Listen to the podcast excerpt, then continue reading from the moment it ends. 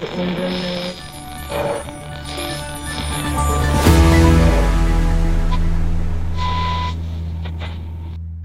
och välkommen till tidningen Arbetarens nyhetspodd 6 minuter där vi sammanfattar veckan som gått.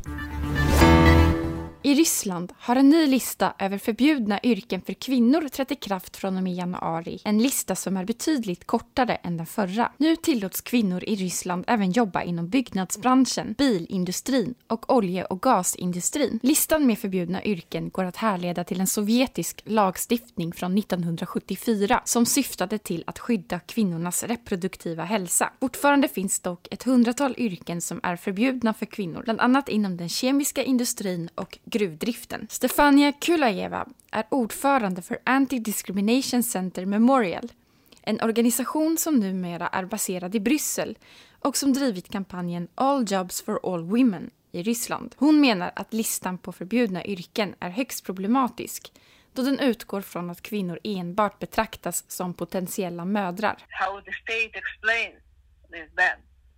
Um, they try to present it as kind of positive discrimination. They say it is a matter of care for women's health.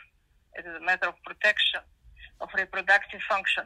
Here Fysiskt krävande arbeten borde anpassas så att det är möjligt att arbeta med dem även under en graviditet. Fortfarande hänvisar man till en gammal ILO-konvention som kom till under 30-talet och som förbjöd kvinnor att jobba inom exempelvis gruvdrift. Men det är hundra år sedan den skrevs och mycket har hänt sedan dess. Det säger Stefania Kulajeva till Arbetaren. En liknande lista avskaffades nyligen i Ukraina.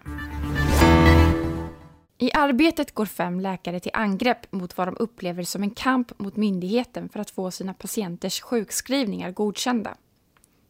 Framförallt gäller det psykisk ohälsa och utbrändhet där läkarna upplever sina bedömningar som allt mer ifrågasatta av myndighetens handläggare. Trots att myndigheten redan för fem år sedan fick kritik av Svenska företagsläkarföreningen tycks inte situationen ha förbättrats. Arbetet skriver att andelen avslagna sjukpenningar ökade kraftigt mellan 2019 och november förra året för just den patientgrupp som lider av stress och utmattningssymptom. I samband med att domen mot den före detta polismannen Derek Chauvin meddelades i Minneapolis firades det på gatorna runt om i hela USA. Vissa beskrev juryns beslut att fälla Derek Chauvin som historiskt och början på något nytt. Samtidigt menar andra att det behövs omfattande reformer för att komma till rätta med rasistisk polisbrutalitet inom de många amerikanska polismyndigheterna. Dag Blank är professor i Nordamerikastudier vid Uppsala universitet. Han menar att domen är viktig men att det återstår att se om den verkligen kommer att förändra något. Ja, det återstår ju att se naturligtvis. Eh, det, det, det, det är mycket ovanligt att en polisman på det här sättet döms.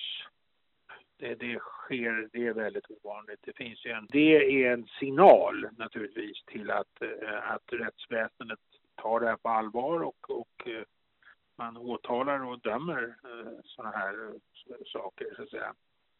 Och det, för det första, sen är det då den speciella situationen har att göra med ras, rasdimensionen, alltså att det är en, en svart man. Det finns ju så många exempel på svarta män som framförallt som har dödats i polisingripanden av, av polismän. Det säger Dag Blank till Arbetaren.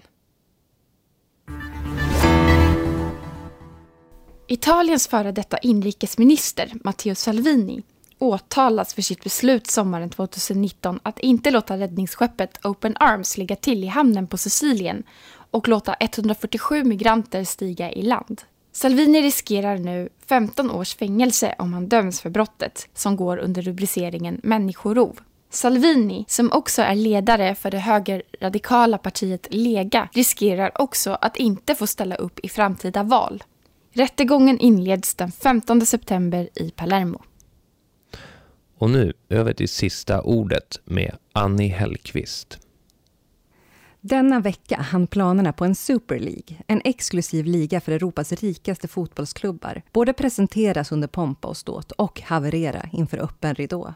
PSG-stjärnan Ander Herrera var en av de första stora spelarna att bryta tystnaden. Jag tror inte på att de rika ska stjäla det folket har skapat, skrev mittfältaren på Twitter. Hans ord ekar av slagorden från arenor runt om i Europa. Created by the poor, stolen by the rich.